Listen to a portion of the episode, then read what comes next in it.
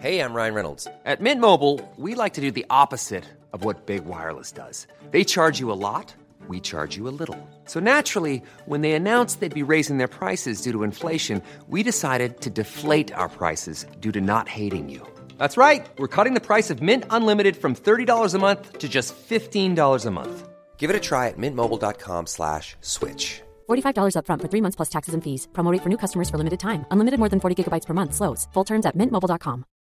Since 2013, Bombas has donated over 100 million socks, underwear, and t-shirts to those facing homelessness. If we counted those on air, this ad would last over 1,157 days. But if we counted the time it takes to make a donation possible, it would take just a few clicks. Because every time you make a purchase, Bombas donates an item to someone who needs it. Go to bombas.com slash ACAST and use code ACAST for 20% off your first purchase. That's bombas.com slash ACAST, code ACAST. Vi är sponsrade av Länsförsäkringar. Det är vi. Eh, jag har ju ett eh, problem i livet och det är ju att jag eh, rent ekonomiskt är något av en fuck-up. Jag både tjänar för lite pengar och jag gör av med för mycket pengar. Och det finns ingen framförhållning, det finns inget sparande till mig själv, det finns ingen pensionsgrej som har så många eh, som lyssnar skulle sätta eh, kaffet i, i vrångstrupen. Eh, när de förstår Ja, de gör det nu. Ja, när de förstår hur illa ställt det faktiskt är. Däremot så har jag lovat mig själv att jag ska inte låta den här ekonomiska fuck-uppigheten, som jag kallar den, föras över på mina barn. Eh, this ends now, har jag sagt. Och drag, dragit ett streck i eh, marken Bra. med kolkrita. Eh, tatuerat in ett streck har jag gjort. Eh, och därför så sparar jag till barnen varje månad. Och vi har ett system, jag och Li, att Li sätter in pengar på ett konto varje månad och jag sätter in pengar på ett annat konto varje månad. Livet är föränderligt, löften bryts, men Länsförsäkringar finns där för alltid och kan hjälpa till, då bland annat med Barnspar. Vi tackar Länsförsäkringar för att ni hjälper Nisse och andra att hålla sina löften. Och eh, glöm då inte att Länsförsäkringar kan alltså hjälpa dig med bank, pension och försäkring. Tack så mycket!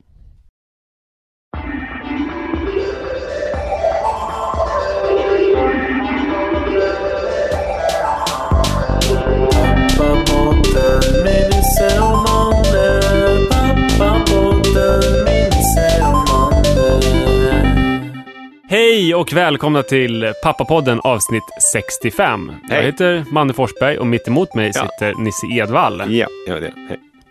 Vi har precis, det var ju väldigt ovanligt att vi har varit på Grand innan här. Mm. Tre timmar satt vi i Cardea-baren Mm. och eh, var på liksom någon slags möte slash eh, bara häng. Mm. Och jag drack väldigt mycket lemonad och du drack Sancerrevin Mm. och eh, även mellanöl. Och en lemonad.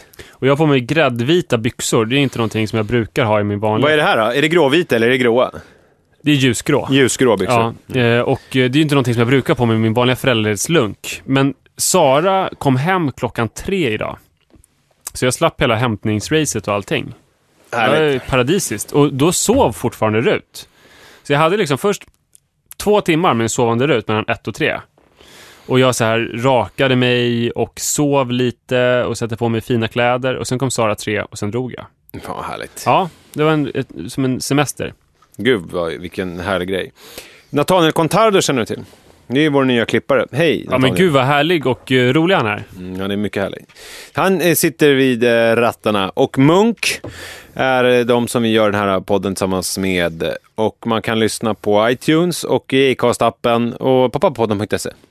Jag ska också säga att Nathaniel Contardo är också veckans instagrammare. Veckans instagrammare!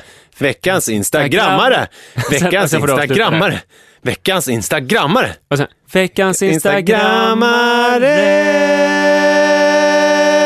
Vi hittade stämman där. Ja, lite grann. Mm, I slutet. Eh, går- man söker väl bara på Nathaniel Contardo tror jag, för att hitta honom på Instagram. Nathaniel Contardo, ett ord. Nathaniel, man får väl, alltså det är med C och O och Contardo. Man får väl do the math. Ja, ha- han är trevlig och rolig på Instagram. Mm, Då får man se hur han ser ut också.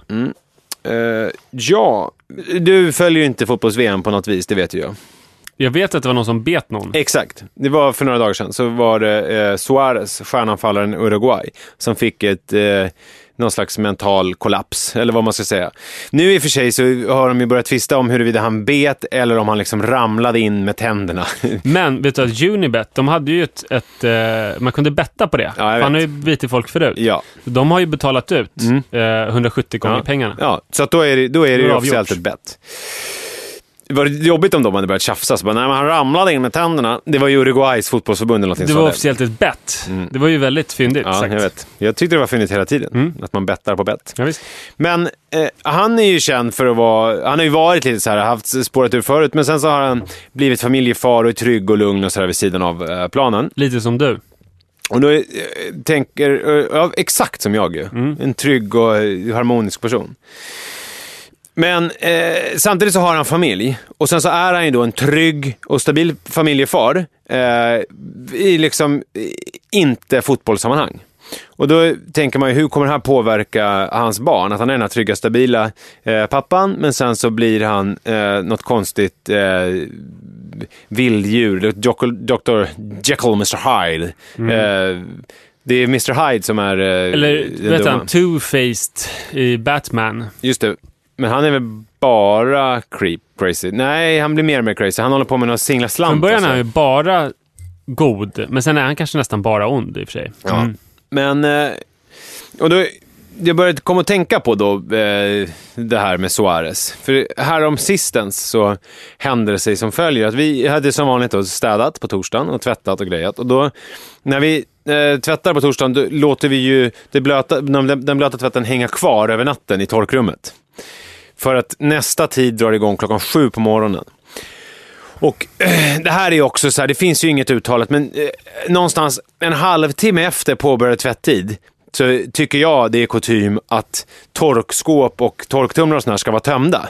Så att, det liksom är, så att nästa kan liksom sömlöst gå från tvättmaskin till... Ja, det skulle man kunna göra, men det är ju inte en halvtimme riktigt. Det är väl med 45-50 Ja, minuter. men, men en halv, man kan säga en halvtimme för att jag försöker ändå ha lite... Ja, eh, Säkerhetsmarginaler. Ja, så att då, 10 över 7 gick jag ner. Vilket det här är någonting som jag brukar undvika för att jag, dels är det tidigt på morgonen och jag, det är svårt tycker jag att träffa andra personer sådär tidigt på morgonen i tvättstugan. Och speciellt för att det inte finns, det finns ingen klar regel vad som gäller. Är jag där för sent, alltså skulle jag hämtat tvätten igår kväll, eh, har de anledning att vara sura på mig?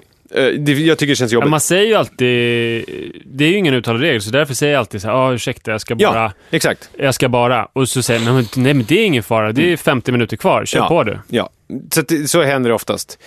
Men jag har någon gång fått en utskällning av eh, såklart en äldre dam eh, för att eh, det inte var avtorkat ovanpå tvättmaskinerna. Och det här, vi ska inte fördjupa oss så mycket i det här tvättstugor, för jag tycker det känns lite gjort att prata tvättstuga i största allmänhet. Eh, David Batra har gjort någon bok med arga lappar och sådär.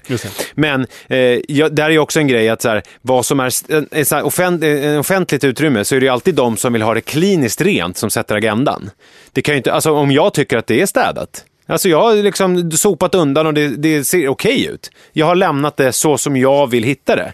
Men det, då blir ju, kan hon bli sur för att hon vill att det ska vara kliniskt. Som att jag liksom har steriliserat eh, lokalen, vilket Ja. jag inte tycker är behövligt.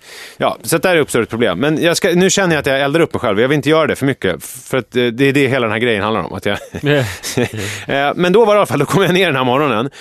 Och vet du vad de hade gjort då? Då hade, eh, det finns såna här eh, låsmöjligheter, man kan hänga upp ett hänglås, så man kan låsa tvättstugedörren Ja, eh, med ett hänglås för att man inte vill att obehöriga ska komma in och ta ens tvätt, vilket är fullt förståeligt. Och personen i fråga hade inte bara låst då tvättstugan, vilket ju jag inte brydde mig om, för att där hade jag ju ingenting att hämta, men också låst torkrummet.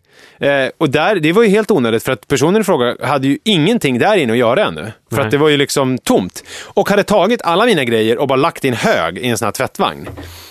Och, och det tycker jag är, det är, det är absurt gjort. Personen blev väldigt arg när den upptäckte att... Ja, det det här är någon som inte har plockat undan efter sig. Klockan är tio över sju. Om 45 minuter kommer jag komma ner hit och hänga en grej här. Och någon har mage att låta grejer hänga här. 45 minuter innan jag kommer hit.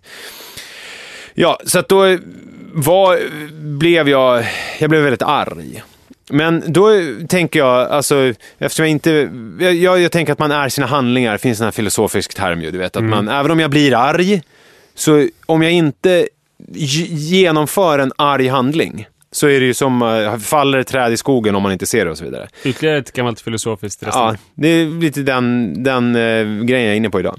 Så att då gjorde jag så att jag skrev en faktiskt, alltså inte en syrelapp, utan jag skrev en väldigt gullig lapp för att i den här tvätthögen som personen i fråga hade eh, slängt ut var det även kläder som inte hörde till mig. Så att hon eller han hade bara rafsat ihop allt som eh, hen hittade och slängt i den här korgen. Eh, Så då, sa jag så här, det här eh, tillhör dessvärre inte mig, eh, utan det är någon annan, det som jag låter ligga kvar här. Och om du vore så vänlig så skulle jag gärna vilja ha den blåa IKEA-kassen som jag har min tvätt i, för den hade, låg kvar inne i det där låsta rummet. Och eh, sen så skrev jag under, för det, jag hatar ju såna anonyma lappar, vilket också David Batra har tagit upp, men jag, så jag skrev Nisse Edvall, eh, tre trappor och så vidare. Snyggt.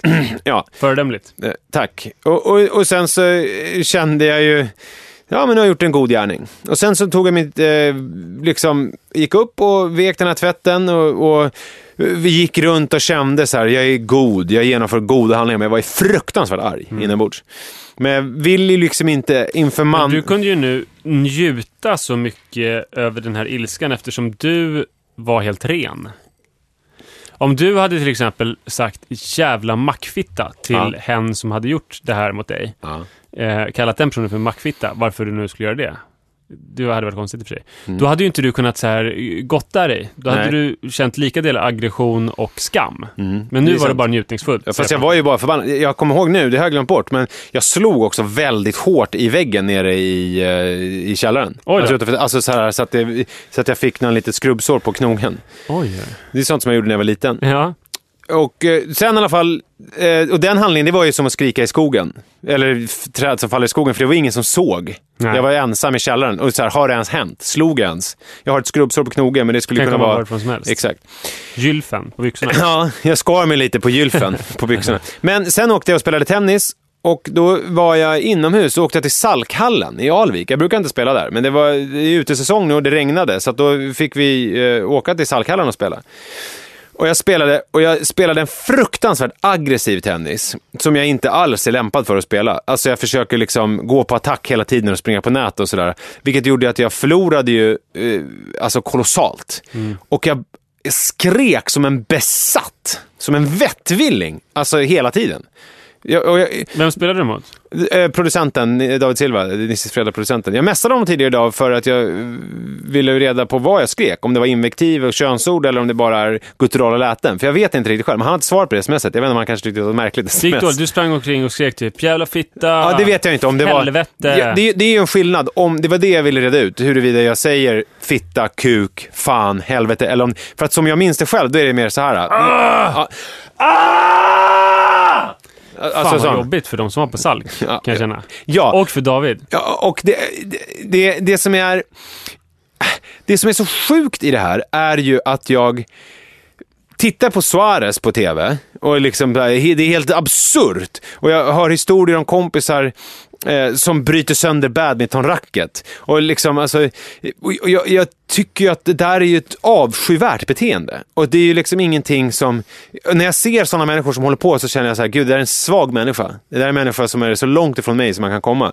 Men sen så är det som att jag gör det där i den där stunden när jag spelar och jag reflekterar inte överhuvudtaget. Men jag kommer, eh, jag, jag kommer att reflektera över det om en stund. Du ska få reda på varför. Men så du tänkte inte när du såg Suarez så här, brother from another mother, utan du tänkte att du var någonting renare och finare? Jo, alltså att man... Eh, det, jag har ju dragit den här parallellen tidigare, jag vet inte om jag har gjort det i podden eller om jag gjort det bara för dig, men jag har jämfört eh, onani med att åka segway. Alltså Det har jag inte hört. Nej, men att man, när, man, eh, när man runkar, då är, känner man sig ju... Man är ju lite, det är lite sexigt. Alltså man är kåt. Man Ja. liksom, det, det, man, man, du vet, man fylls av en, en vällustskänsla. Det Mojo. känns, ja, det känns Man som, är lite Ja. on the sexy side. det är behagligt. Mm. Och, eh, och, och, men ser man utifrån så ser det fruktansvärt eh, pinsamt ut. Alltså det finns ju inget sexigt i, ja, i egentligen ingen typ av onani. Nej. Eh, nu finns det ju väldigt mycket på internet, sån här kvinnlig onani, men den är ju inte, den är inte gjord för kvinnorna, utan den är gjord för folk att titta på och njuta av. Den Mm. men om man tittar på folk som faktiskt på riktigt onanerar så är det väldigt inbundet. Det är lite att likna vid en heroinist ju. Som står och liksom bara är helt inne i sig själv. Ja. Och, och det, Eller någon som spelar tvärflöjt väldigt eh, engagerat. ja. Eller kanske snarare trombon då. Eller det som jag var inne på, segway. För Ja. jag har ju åkt Ja, ja. segway några gånger. Ja, då känner man sig het. Det känns ju coolt att åka segway. Man bara, men det går framåt och man liksom är så här, men det, det ser man ju... styr så, man känner sig duktig på att styra Ja, men det är ju fruktansvärt. Det ser ju så töntigt ut Ja, så att man håller på och... Ja, det är, vidrigt. Och, Bra jämförelse. och här är samma sak med tennisen. Att jag är i the moment, tror någonstans kanske att det är lite Wimbledon och att jag så här, håller på och testar mitt nya spel, min attacktennis. Och, och jag blir frustrerad för det går inte som jag ska och jag skriker ut och då min är du frustration. som McEnroe. Ja, och jag, när jag tänker mig, eh, det så här, där står jag med mina ganska snygga tenniskläder. Ganska snygga tenniskläder och är ganska duktig, och blir, men blir frustrerad och då eh, ge- ger utlopp för det. Men egentligen det som folk ser är ju en, en 35-årig idiot som bara springer runt och skriker och är, har en ganska dålig swing, swing och är ganska, en ganska dålig tennisspelare som springer runt och skriker. Vilket... Åh, det här är, nu, nu, börjar, nu kommer vågen här i mig. Det, alltså i slutet Av skam på... eller ilska, Ja, det skam. känner? Det här är nu det är bara skam. För i slutet, alltså när det är typ kanske två minuter kvar av speltimmen, vi spelade en timme. Eh, I Salk har de en sån här en signal som signalerar nu är det klart. Mm. Då är det, det är såna här ja, väggavskiljare mellan banorna på kortsidan, mellan banan som är liksom jämte våran. Eller vad man säger. Och det är sån här, lite, det är som galonplast. Du vet, så här gympasal, Ja, tennishall. Det hänger ner så här tjock liksom. Som dämpar bollarna. De studsar Mm. liksom inte. Och jag, Och bakom den brukar det vara cement och sådär. ja, fast här, bakom den här var det en annan tennisbana. Oj. Och, det, och då är det två minuter kvar och jag får någon sån här... Och bara slår på den där väggen. Tre, fyra gånger hårt med mitt rack. Det är svårt att se framför sig nästan. Ja. Och då, kom, då kommer en lirare från andra sidan, i våran ålder, kanske, kanske, ja, kanske närmar sig 40. Eh, liksom skägg, ser ut som att han... Eh, han skulle kunna jobba inom någon typ av... Han, han skulle kunna vara... Alltså så här, inte, han skulle kunna vara mäklare eller någonting. Han ser ut som den typen av eh, snubbe, om du förstår vad jag menar. Och han är så lack, han är så förbannad och han, han, han är helt högröd och är liksom... Och han ska spöa mig. Alltså han är... det? Nej, han säger det. Alltså, håller du käften! Du, du vet, och det är då liksom ridån faller. Det är då... Säger han direkt att han ska spöa dig? Eller säger du något aggressivt nej, tillbaka? nej, han säger håll käften, annars ska jag smälla till dig på käften. Alltså, han, ja, det, det är hans första han, kommentar. han, han måste tro att du är farlig eftersom han liksom är uh, upparbetad Ja. sådär. Ja. Liksom be- beredd på att gå till attack på en gång. Och det som är, eh, jag är ju inte arg alls, för att jag är ju i stund av, du vet, att man skriker efter en boll och sen så går man vidare i nästa boll. Och det är lite som, men, men det som blir så tydligt för mig är ju att han avslöjar mig i mitt runkande. Att jag är ju inte alls en sexigt utagerande, frustrerad tennisspelare, utan jag är bara en otroligt töntig eh, person. Sen hans agerande kan man ju såklart diskutera på väldigt många plan. Att han, när det är en minut kvar av timmen, han måste ha byggt upp det här under ganska lång tid, kommer och då säger nu får du fan hålla käften, jag ska spöa dig. Och vet du vad själva grejen är? Vet du varför han ska spöa mig? Nej. För att han spelar tennis med sin dotter. Oj. Som är i, i 6-7 års åldern.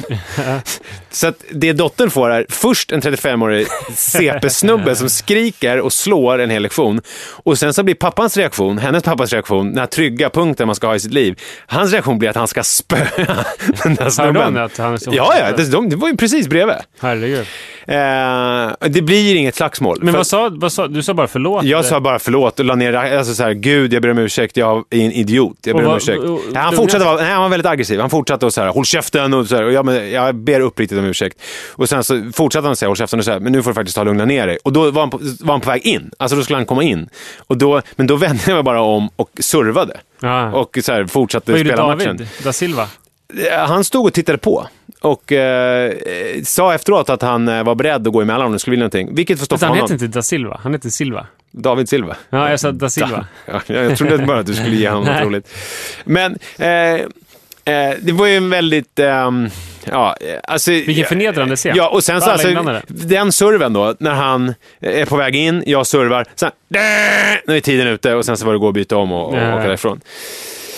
Och nej, men det, det var ju fruktansvärt pinsamt på många plan. Men det som var eh, dels också att det var inne i Salkhallen. Att det är så här, i en hel timme har jag stått och skrikt. Alltså, och då, då hade jag ju byggt upp massa aggressioner som jag hade med hjälp av mina då vända andra kinden till handlingar hade då ackumulerats i mig och blivit det här eh, eh, konstiga utbrott på tennisbanan. Det är, Ja, min, det är min tolkning av det. Ungefär som jag berättade att jag skulle vara trevlig inte säga något otrevligt på en hel morgon och till slut så dunkade jag en borste i marken och skrek Ja. Nu slutar du! Ja, ja precis. Alltså att det är... Eh, Istället för att pysa ut lite då och då. Och då tänker jag på min pappa. För när vi var, han är ju, han är, det finns ju inte ett avsnitt utan att min pappa förekommer i Pappapodden. Jag tycker det känns ganska bra. Det Tom blir som en sån här, det blir en generationsgrej. Mm. Jag är pappa till Manne, han är pappa till mig och sådär. Han var lite mer kolerisk när jag var liten. Alltså kunde vara sådär om saker och ting gick honom emot. Framförallt teknisk apparatur. Han hade ju kontor hemma och sådär. Om skrivaren inte gjorde som han ville så kunde, då kunde han eh, alltså eh, kasta skrivaren lite, du vet, dunka den och skrika och det var mycket, det hände mycket grejer liksom. Sådär. Han kunde få sådana Nu utbrott. känns han ju väldigt mild. Ja, jo, men, eh, jo, men han, han är ju mild på många sätt också. Men sen, eh, och han har ju berättat för mig hur jobbigt det var när, när jag började spela tv-spel och jag kastade fjärr, eller sån här spelkontrollen när det, saker och ting gick mig emot i spelet för att det var liksom, han kände att det var ett direkt arv och sådär. Och då har jag ju känt då så här, okej, men det, det här slutar nu. Med mig, det ska liksom, Manne ska inte bli en sån som eh, eh, slår i saker och kastar saker och får koleriska utbrott. Så att då har jag ju i min iver försökt att hindra det här från att komma fram.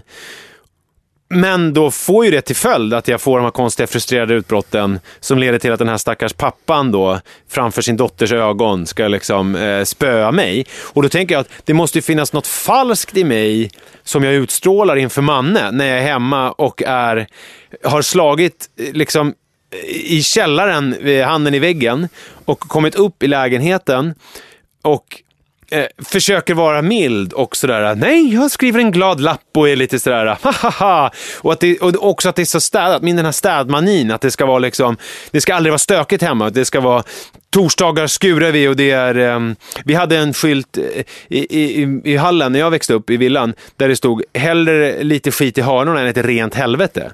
Och nu är jag rädd att jag i min iver att hindra den här, eh, den här typen av beteende att fortplanta sig in i Manne börjar skapa det här rena helvetet istället för det här eh, lite skit i hörnorna, lite bohemiskt, lite härligt. Man får lite utbrott, det är lite ah! Lite sådär. Så blir det istället ett väldigt tillknäppt det fanns en tv-serie för några år sedan som utspelade sig i en vitvaruaffär eh, på SVT, en svensk producerad som jag inte kommer ihåg vad den heter nu. Och där var det en eh, kvinna som eh, var gift med Morgan Alling i tv-serien. Och hon hade här perfekt hem, men åt, hon gömde möglig mat och åt. Det var liksom Ah. hennes grej. Alltså så här, när ingen såg, då åt hon möglig mat. Ja, och fick kvällningar och sådär. Men det var liksom, ja.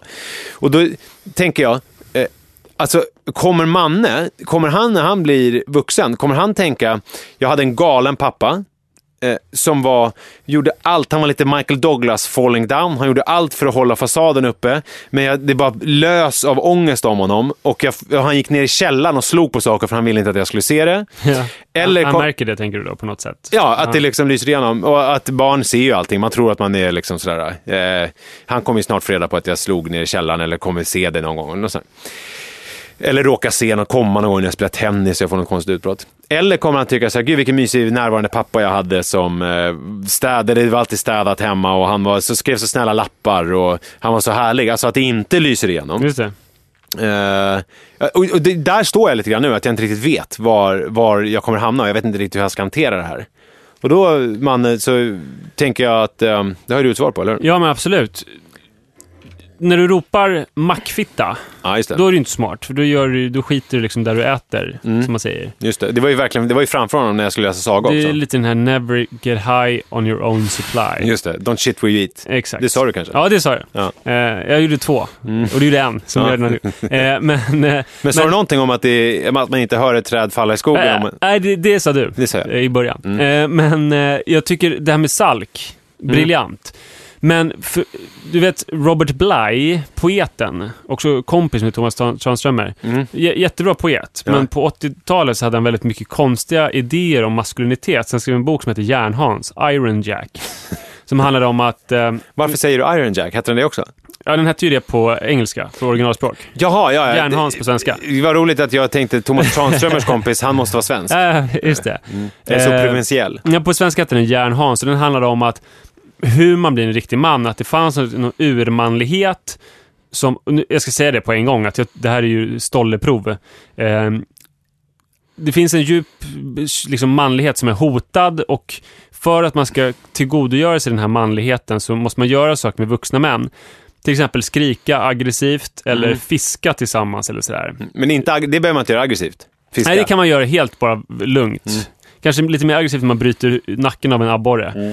Då förs den här substansen över från den vuxna mannen till pojken och han kan liksom aktivera manligheten i sig. Jaha, så man ska göra det med sin son? Exakt. Okej. Eh, och eh, se- sen också så...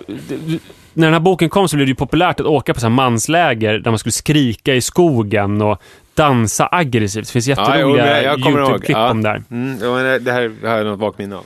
Ja, alltså enligt Robert Bly så slösar ju du då på så viktig manlig fostran. Just det, så det- jag ska egentligen ta med man... Det här pappan gjorde rätt. Ja, precis. Eller, han- Fast han har ju en dotter. Så att om han hade haft en son så hade det varit skitbra.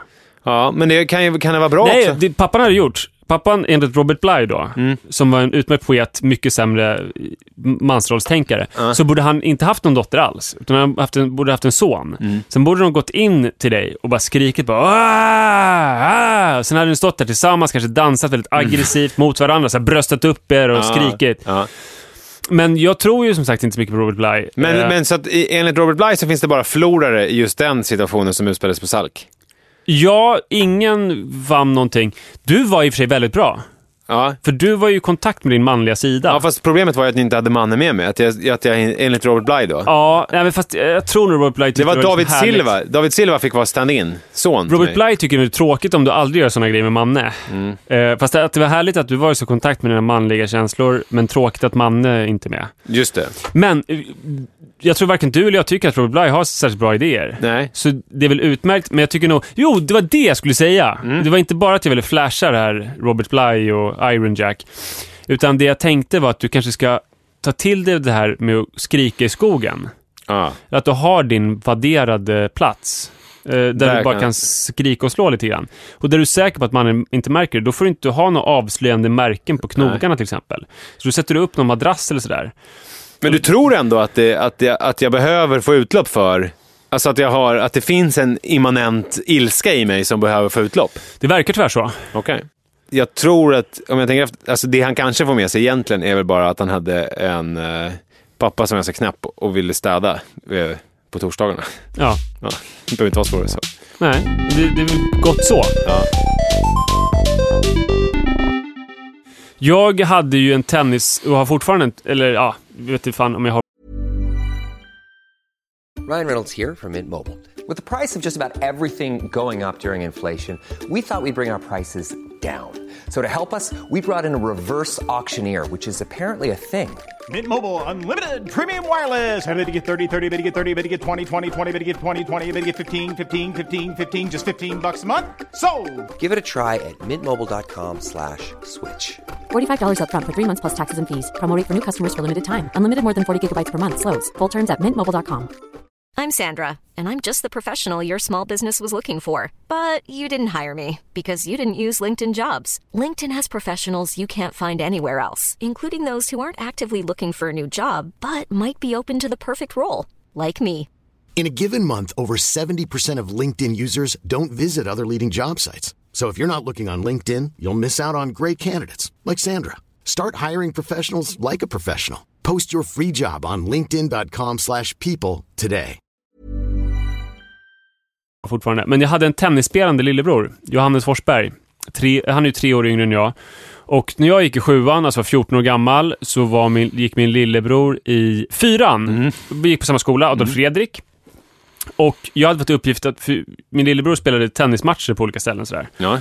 Mina föräldrar hann inte följa med på hans tennismatch, så jag hade fått uppgift, väldigt enkel uppgift, att eh, beställa en taxi från skolan då och ta med honom till Salk och liksom heja på honom och vara en stand-in förälder och ett stöd i den här matchen. Men jag hade precis börjat röka då. Och det var ju dumt tid att börja röka för att jag tror man hade börjat med åldersgränsen 18 år då precis, i den, kring 90, årsskiftet 96-97 bör det ha varit. Och jag tror också att man hade höjt ciggpriset, om det var till 45 eller om det kanske var till 37. Ja, 45 var det nog. Ja, det var jävligt dyrt att röka. Men jag rökte två cigaretter i Tegnérlunden. Det, det är ju en känd eh, liten park eftersom, eh, vad heter han? Karlsson på taket, lillebror från Karlsson på taket hänger ju där. Och, och, och, eh, även Mio med Mio Och vad heter han? Eld har gjort en, en jättestor staty av Strindberg när han är väldigt maskulin, apropå maskulint. Exakt! Och det är där också som, vad heter han i Mi- Mimon Mio? Som får åka upp i skägget. Han har ett förgyllt äpple och sen i Tegnérlunden så kommer ett huvud med ett långt skägg som han bara håller i så får han åka. Det är allt det händer i Tegnérlunden. Jum. Jum Jum heter han kanske, eller det är polaren, jag vet inte. Någon heter det. Men jag rökte två cigg där, Camel, och jag var ju så jävla ny som rökare så jag blev helt knockad av den här. Alltså fullkomligt förstörd av de här två cigaretterna. Men på ett skönt sätt. Nej, det var för mycket. Jag mådde jätteilla. Ja. Jätte, jättedåligt. Eh, så jag beställde taxin, det lyckades med.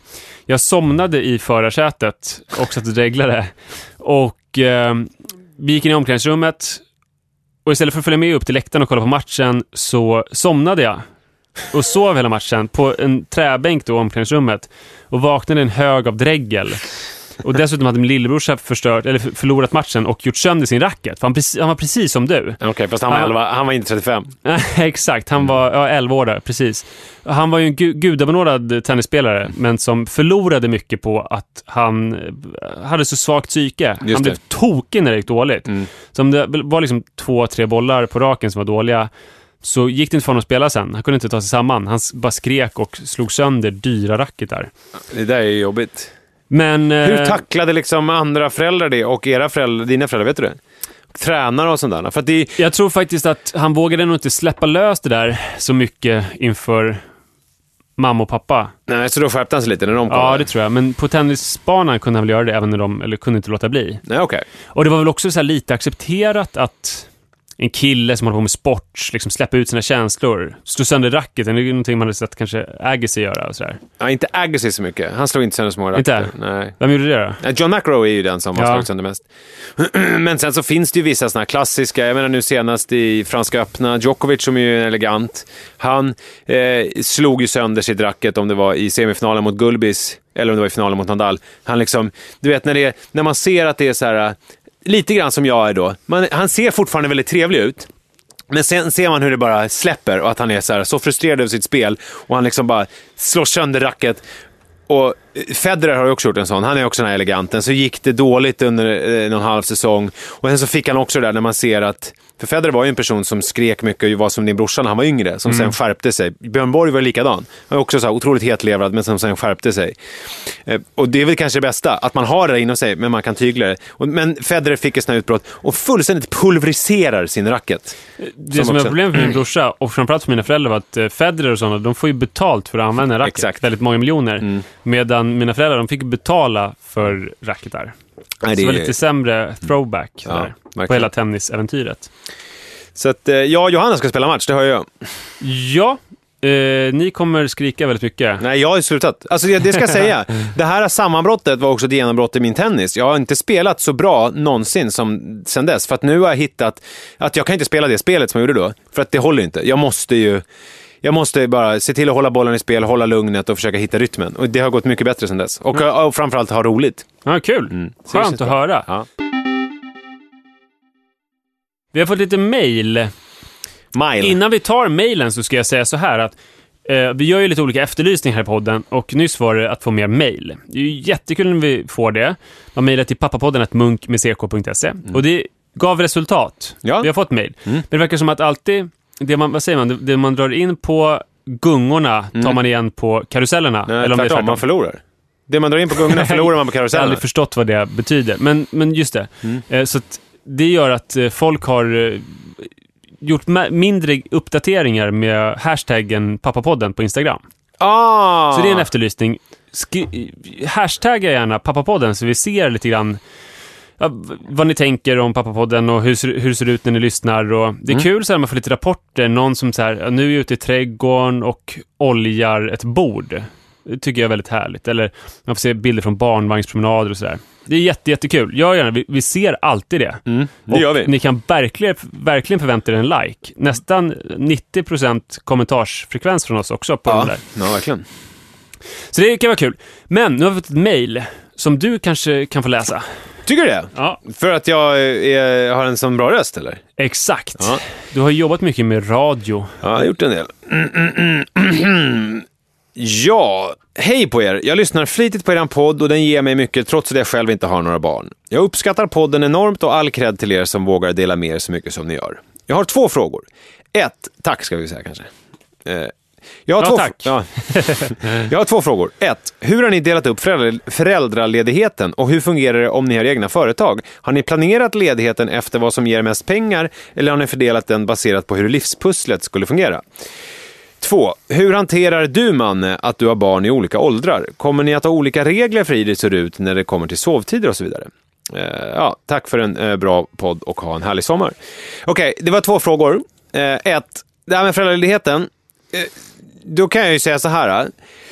För jag har ju bara ett barn då och den föräldraledigheten jag har alltid tänkt så här, åh jag var så härlig, jag är sån duktig pappa för att jag var hemma så mycket Ja. tänkte jag tills jag fick det här mejlet när jag faktiskt började tänka efter på hur det egentligen var. Och så här var det, att mannen föddes den 4 december. Den 30 november så gick min, mitt projekt ut. Så hade jag ett projekt jag jobbade på UR. Alltså 30 november. Ja, alltså den må- månadsskiftet liksom, eh, november-december. Och jag hade lite så här, åh vad jobbigt, man är egenföretagare med Försäkringskassan och hit och dit och det var liksom min revisor, man skulle komma in med olika grejer och sådär.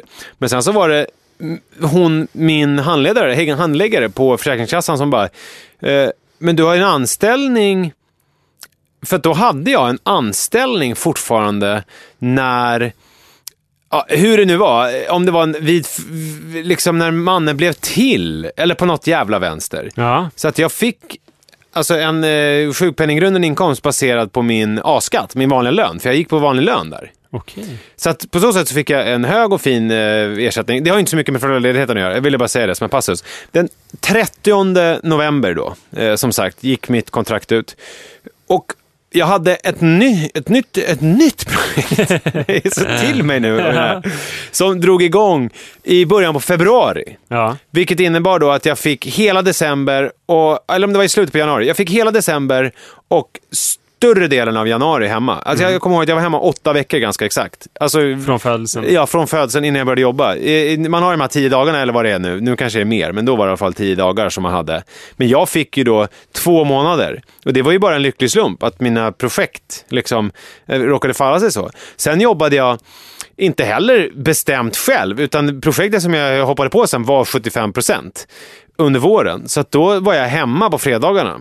Och sen så jobbade jag måndag, tisdag, onsdag, torsdag. Det var Hångla med P3. Nej, det var fortfarande... Det var, nej, det var UR. Det Ja, var, okej. det var eh, ett program som heter RAMP på UR. Ja. Eh, ett ungdomsprogram. Sen jobbade jag med det fram till typ i maj när det projektet tog slut. Och sen var jag ledig och hade lite sparade pengar. Då gick jag ju inte på, för då var ju Li hemma. Men då var jag ju hemma i juni, juli, augusti tillsammans med Li. Så det är ju fem månader där som vi var tillsammans. Ja. Eh, och sen så en dag i veckan. Och sen drog jag igång, Li började jobba i september och sen var jag hemma med Manne, alltså hela liksom september, eh, oktober, november, december och sen så i januari började han skolan, eller började han dagis. Och då har jag alltid tänkt så här, gud, vi fick så här bra föräldrar. Inte så bra som man skulle kunna tänka sig eftersom jag inte officiellt hade delat upp det. Men jag känner mig ändå så här, jag har verkligen delat upp det. Men det var ju bara en eh, lycklig slump. Vi har berört det här tidigare, att vi lever ett ganska, eh, eller nu har ju du väldigt mycket att göra, men vi har, har ju levt ett väldigt sådär eh, eh, frilansande, härligt liv när vi har kunnat ströva Jag runt har och varit sådana frilansare som, alltså med betoning på fri. Ja, men, men du har sagt det någon gång att det, bygger, det är ju bara, skulle du få mer jobb så skulle du jobba mycket mer. Och det är precis som har hänt nu. Det det som nu för dig. Sen lite utveckling i podden, för förra våren hade jag ju vansinnigt lite. Ja, men eh, så var ju min föräldraledighet, föräldraledighet också. Det var ju liksom inget, eh, jag vet inte, jag ställdes ju aldrig inför något så här, eh, ja, vill du göra det här och det här och det här roliga och tjäna de här och de här pengarna? Så jag vet ju inte vad som hade hänt då, utan, ja, ja så... Jag har ju varit med om båda. Det var helt perfekt när vi väntade Iris, för att jag, för ovanlighetens skull så levde jag inte med frilanstillvaro då. Utan, eller jag, jag levde en blandtillvaro. Jag hade en 100% anställning eh, och sen hade jag en 25% anställning också på ett annat ställe. Det är perfekt blandning. Och så hade jag dessutom föreläsningar. Mm. Så att jag, fick, jag kunde bunkra upp pengar och fick en topp-SGI. Och så tog jag ledigt från det här projektet, som jag- det här 100% projektet, när eh, Iris föd, kring Iris födelse, så jag var hemma fem veckor tror jag. Och och eh, sen skulle Sara ta lite mer föräldraledighet än jag. Men hon fick erbjudande om att byta tjänst och börja, fick börja tidigare då. Vilket var väldigt härligt för mig. För jag ville ju vara föräldraledig så länge som möjligt. Och då var det liksom, då, då hade jag ju bunkrat pengar också. Så det var liksom inte aktuellt att ta en massa jobb. Jag tror inte heller att folk ville att jag skulle jobba så mycket för dem. Jag tror jag höll, eh, jag var ledig då åtta månader och jag tror jag höll tre föreläsningar under den tiden. Mm. Och de föreläsningarna blev jag ihjälstressad av. Ja, just det. Alltså jag mådde så dåligt och jag stoppade huvudet i sanden så att det blev alltid kris, att jag inte fick se någon barnvakt och sådär. För att jag mådde bara dåligt över Men det här har vi pratat om och att du nu när du är föräldraledig så har du ju eh, liksom haft, eh, alltså du har jobbat mer nu egentligen än vad du gjorde innan när du inte var föräldraledig helt enkelt. Eh, fast jag har gjort en annan typ... Nej, det har jag inte gjort. Nej. Alltså i våras, alltså jag har ju hållit mycket med föreläsningar innan. Och, du har ju inte skrivit någon bok eller nej, någonting. nej, jag har gjort mycket enklare typer av jobb, men jobbat otroligt mycket mer än under förra föräldraledigheten. Mm. Och det är för att dels så eh, verkar det som att, eller det är fler som frågar om jag vill göra grejer nu. Och sen har jag lagt upp det så att jag håller föreläsningar men bara i Stockholmsområdet. Så att jag har då haft barnvakt någon timme eller haft mer ut. Eh, och det är väl för att jag har fått en större säkerhet än förra gången. Och också det jag lärt mig från förra gången är att det måste vara väldigt välplanerat. Och så vill jag inte göra jobb där det är en så här jobbig deadline. Men hur funkar det med eh, Försäkringskassan om man ska göra en grej en timme? Anmäler man det som en hel dags grej då? Då tar jag inte några pengar, för jag, jag tar inte ut full... f- Jag tar inte ut så mycket pengar från Försäkringskassan i alla fall. Nej, okej. Jag tar ut några dagar i veckan. Men kan man göra så? dem. Kan man anmäla som frilansare? Nu ställer jag frågor till dig som du kanske inte vet. Kan man ta eh, en timme där, en timme där? Ja, men jag vet att man kan gå ner i alla fall till fjärdedelsdagar. Okej. Mm. Så, så det är väldigt flexibelt så. Ehm, men eh, jag är väldigt glad att jag, att jag prövar på båda grejerna. Jag hade absolut inte velat göra så här första gången. Det hade jag liksom inte, jag vet inte om jag hade klarat av det heller. Men nu känns det som det har funkat bra. Och jag tror också, jag lyssnade på vårt förra avsnitt, 64, och blev förvirrad själv. För jag, jag såg, det kändes som att jag var en lyssnare när jag stod på gymmet och lyssnade på Pappapodden och inte fick ihop min egen tillvaro. Så här, för att eh, lyssnarna vet ju att jag är föräldraledig. Samtidigt berättar jag om att jag gör det här P3-grejen. Just det. Så därför så kommer här nu en liten deklaration av exakt hur min tid ser ut. Det kanske finns någon lyssnare som tänker så här, men vad fan säger han att en föräldraledig för om han håller på med någon SR-grej? Det går väl inte. Men nu är det så här, nu är det mycket mer regelbundet och ja, mindre egentligen föräldraledighet än det var förut. För att nu är jag föräldraledig måndag, tisdag, onsdag, fredag. På torsdagar har jag barnvakt. Då är Ruts mormor hemma hela dagen. Så jag lämnar, jag lämnar på dagis först, eller förskolan, och sen så lämnar jag Rut till hennes mormor klockan 9.30 på Slussen. Och sen sticker jag och jobbar och sen är jag hemma vid fem, halv sex. Och ehm, Var jobbar du då? då sitter jag på produktionsbolaget Okej. och jobbar där. Mm. Fast jag får ju jobba vad jag vill Mm. då. Nej, det får jag inte, för jag spelar in också. Men jag går dit och förbereder sändningen först och sen spelar jag in. Mm. Eh, och sen, eh, så det är fyra dagar istället för fem. Och sen på söndagar jobbar jag också. Och då är ju Sara hemma liksom. Eh, så, så går det till nu. Mm. Men nu är föreläsningssäsongen slut, så nu är det bara det i alla fall. Bra, ska vi gå vidare med fråga nummer två? Den var ju också lite mer riktad till dig. Ja. Med olika regler för... Kommer du ihåg den? eller Ska jag formulera den igen? Ja, Eh, Hur alltså- hanterar du man att du har barn i olika åldrar? Kommer ni ha olika regler för hur det ser ut när det kommer till sovtider och så vidare? Jag har ju inte riktigt funderat så mycket över det. Eller jag vill börja fundera på sistone. Det blir tydligt att det är annorlunda med det andra barnet, vad det får göra och inte. Alltså framförallt, det som är mest tydligt är godis och ostbågar och sånt där. Det är jävligt pinsamt när man går med en 15 månaders bebis, eller vad sa du, tultare är hon ju. Ja, toddler. Ja, nej du, sa, du lärde mig att det Ja. tultare. Det var jag som sa toddler. Tulter är bättre. Eh, vi går på ICA och hon ser ostbågar och säger där, där, där. Just det. Det är ganska pinsamt. Särskilt eftersom Rut ser ganska ung ut för sin ålder, eftersom hon har så lite hår och sådär. Mm. Så det känns inte helt bra. Och hon är tokig i klubbor och sådär. Iris hade inte prövat det i den åldern. Men det, det funkar inte att inte ge henne det. Hon måste ju ha det Iris har och det går inte alltid att säga till Iris att hon ska låsa in sig i sitt rum och käka ostbågar där. Så, så där blir det tydligt, där är det ju inte olika regler då. Fast Iris får mer då om, om Rut inte ser på. Men där har du berättat också att det kan vara att eh, om, om eh, Iris får en eh, Calippo och så eh, vill eh, Rut också ha en sån, men då slickar hon lite på den så bara, äh, och så Ja. tar du över den. Alltså det funkar nog nästan bara med just Calippo, för den är så jävla svåräten. Jaha. Eh, en Piggelin äter hon gärna. Och det är också jobbigt för att den smälter. Två tredjedelar smälter över henne och resten så här, och hon blir helt kladdig. Men Calippo är det smarta valet. Det är tips till alla som har eh, stora syskon som ska ha glass och som vill lillbebisen också ha. Ge Calippo, de kan inte käka det. Eh, men med sovtider så tänker jag att det vi ska försöka nu är ju att ha typ samma sovtid. Det har de redan. De brukar somna vid... Eh, vi brukar lägga dem vid åtta. Sen kan ju det hända att de somnar vid åtta eller ja, senare. Men för Rut sover ju två, tre timmar en gång ett pass på dagen. Nu börjar, det, nu börjar de närma sig Manne och Iris i, i sovvanor. För Manne har ju liksom, det är mycket mer åtta nu på honom. Ja. För förut var det mer sju. Ja. Men det har blivit mer åtta nu. Och, det, och Iris var ju mer nio, halv tio förut. Ja. Så att de har mötts någonstans nu. Ja, för Iris har börjat gå upp tidigare. Hon går upp vid sju nu. Okej. Eh, men eh, så det vi hoppas på nu, det är att de ska, vi ska måttbeställa en våningssäng. Så att den blir helt perfekt. Eh, och så ska nedersta slafen vara precis nere på marken. Och då vill vi behålla det här att vi har samma sovtider. Så, alltså det stora målet i vårt liv, och det har det varit sedan vi fick två barn, det är att en förälder ska lägga båda barnen. Och sen är det gjort. Det kan kompliceras sen när Rut slutar sova på dagarna. Då kommer ju hon vilja sova mer. Men det är bara att man lägger henne lite tidigare. Och då blir det kanske olika läggtider. Just det. Ja, det blir intressant att se då, Ja, hur det blir.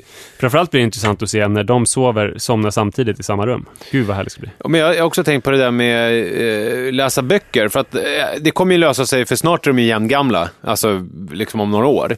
Men nu, jag menar, eh, Rut är ju mer Max pekar, eh, Max leker. Medan eh, Rut är ju eh, lite mer avancerade. Ja, jag, bara, alla, jag kallar alla för Rut. Ja. Iris vill ju ha lite mer avancerad litteratur. Ja, precis. Eh, men det tror jag, alltså småsyskonet får nog anpassa sig mest där. Alltså. Eh, jag minns ju att jag, det var för sig jävligt läskigt när jag fick höra Mio min Mio. För att pappa läste den för mig och mina stora systrar när jag var pytteliten. Men hur gammal var du då? Riddare? Kato och sådär. Ja, men då var jag ju inte 15 månader. Nej, nej. Utan Men var du var jag fem? kanske, ja, fyra, fem ska jag Ja, tro. Och det var lite för tidigt. För jag har tänkt på det när man ska börja med lite längre böcker, alltså kapitelböcker utan bilder med mannen. För han är inte så intresserad av det ännu. Han vill gärna ha bilder och sådär. Jag har Eh, försökt faktiskt med... Jag tyckte väl att det gick jättebra, men egentligen gick det nog inte så bra som jag ville tro. Eh, Men då började jag med biblioteksmysteriet, eller vad heter Ja, just det. Lasse-Maja. Ja. Ja. det har jag också. Det, mm, köper inte riktigt. Eh, Mannen gör inte det. Jag har däremot försökt. Det som jag är jävligt bra på, det är att berätta eh, ouvertyren i eh, Harry Potter. Ja, Alltså okej. när han blir antagen, alltså hela hur han är och styvfamiljen blir antagen till skolan och färden Alltså, du dit. berättar den ur minnet? Ja, för mannen. Det tycker han är jättespännande. Men sen är det ju så krångligt. Jag kan ju inte berätta mer än det. Det är samma sak med Sagan om ringen. Där kan jag berätta också, även där, ouvertyren. Alltså hur ringen eh, hittas utav Men det Smeagol. gjorde du redan hans- förra sommaren Ja. när ni hade ensamma på Gotland. såna, där, jag är fortfarande kvar där lite grann. Min favoritsaga, eller som jag berättar alla mina sagor om Iris nu, det handlar om en väldigt enkel konstruktion. Jag tror vi ska skriva en barnbok utifrån det här temat. Mm. Ingen annan av eh, lyssnarna får snor här nu. Det är att eh, Iris går till förskolan och på samlingen ska alla ha med sig ett gosedjur. Eller Ja. typ någon sån grej. Ja. Och så visar de upp sina gosedjur och så säger Iris, eh, jag har med en eh, riktig giraff. Ja. Och alla bara, nej Iris, du har inte med en riktig giraff. Så. Ljug inte. Och sen så tittar det in genom fönstret, giraffhuvud. Så det är dessutom en giraff som kan prata så här. Varför säger ni att Iris inte har med sig en giraff? Jag är ju här. Och sen rider Iris iväg på den här giraffen. Och så händer det en massa grejer. Ja, ofta rider hon till Nyköping eller till Kolmården eller så Men kan det vara olika djur varje gång? Ja, det kan det verkligen vara. Och ibland kan det med också... mig en björn. Ibland, ibland kan det också vara så att Iris har superkrafter. Att det är eh, sån här eh, tema på förskolan, att de ska, prata, att de ska visa upp så här lite Spindelmannen-grejer och sådär. Och Iris säger, vad har du med dig? Jag, jag har bara med mig, jag har superkrafter. De bara, Nej, det har du inte. Vad kan du göra då? Jag kan flyga. Iris, du kan inte flyga. Och så flyger hon iväg. Och sen så tar hon två barn på ryggen och flyger hela vägen till Kolmården. Och där är det en tiger som har rymt. Och alla skriker i panik. Och eh, Iris säger, men det där är ingen fara, jag går fram till den. Och de kompisarna som Iris har tagit med till Kolmården säger så här, nej men gå inte fram till tigern, det är livsfarligt. Hon bara, inte för mig förstås. Och så kastar hon tillbaka den in i, ja, det är konstruktionen. Att Iris blir misstrodd och sen gör hon fantastiska saker. Jättebra. Mm. Det, det varit lite tema idag med det här eh, utbrott och koleriska, konstiga sammanbrott och sådär i största allmänhet. Och en, en viktig aspekt av utbrott är ju svordomar.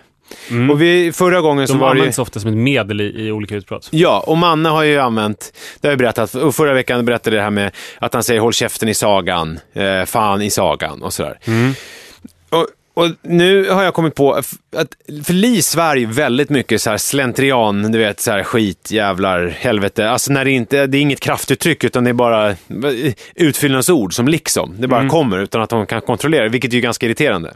Och Manne hör ju det där och snappar ju upp det. Men sen så får han också från mig, eftersom jag har ett hyfsat vårdat språk eh, när jag inte är eh, Mr Hyde eller varulv eller någonting, så svär jag däremot som en borstbindare. Så, borstbindare, där Ja. kom det igen. Eh, jag kollade upp det sen. Sa Ja, det var skönt. Det var en liten diskussion på Instagram, någon som Ja. sa att man bara röker som en borstbindare. Ja, men men- du, du kom fram till att man både svär och röker som en borstbindare. Ja, för grejen är att det är tyska burst och supa i samma verb. Det betyder ungefär samma sak. Så att då var det liksom supa som en burstbindare. Det är ett tyskt uttryck. Att det, och sen så blev det också att man röker som en borstbindare, man svär som en borstbindare, man gör liksom allt möjligt som en borstbindare. Eh, ja, Köper man eh, italiensk eh, konfektion som en borstbindare? ja. Nej, det gör man inte. Enligt den här logiken så ja, men du skulle kunna börja använda det så. Ja, härligt. Men eh, jag sa häromdagen till exempel när Manne han karvade i eh, stolskarmen på eh, vår köksskål med sin kniv när vi åt middag. Och då fick jag ett utbrott och så sa jag så här, vad fan gör du din jävla idiotunge? Alltså liksom, Oj. det, jag blev förbannad och jag svor. Och, och då slog det mig efteråt då, att Li sköter där vardagssvordomarna. Eh, som jag då, eh, det, det, vill inte jag kännas vid överhuvudtaget.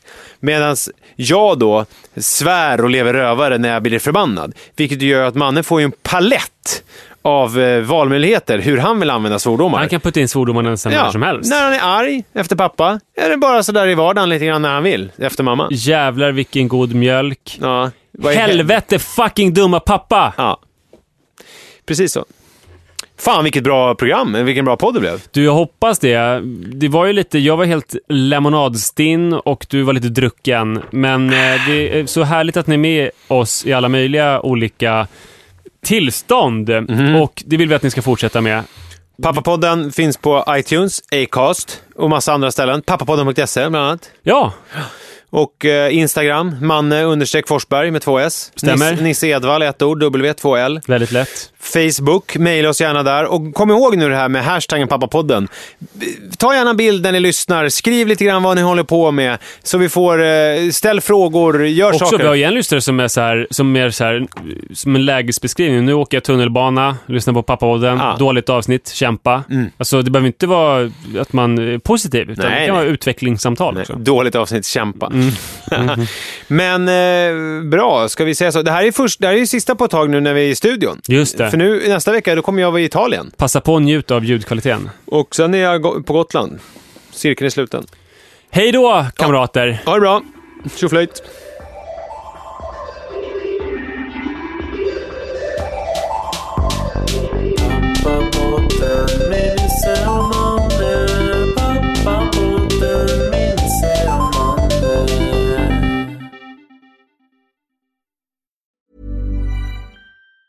Mom deserves the best, and there's no better place to shop for Mother's Day than Whole Foods Market. They're your destination for unbeatable savings, from premium gifts to show-stopping flowers and irresistible desserts. Start by saving 33% with Prime on all body care and candles. Then get a 15-stem bunch of tulips for just $9.99 each with Prime. Round out Mom's menu with festive rosé, irresistible berry chantilly cake, and more special treats. Come celebrate Mother's Day at Whole Foods Market. Hi, I'm Daniel, founder of Pretty Litter. Cats and cat owners deserve better than any old fashioned litter. That's why I teamed up with scientists and veterinarians to create Pretty Litter. Its innovative crystal formula has superior odor control and weighs up to 80% less than clay litter. Pretty Litter even monitors health by changing colors to help detect early signs of potential illness. It's the world's smartest kitty litter. Go to prettylitter.com and use code ACAST for 20% off your first order and a free cat toy. Terms and conditions apply. See site for details.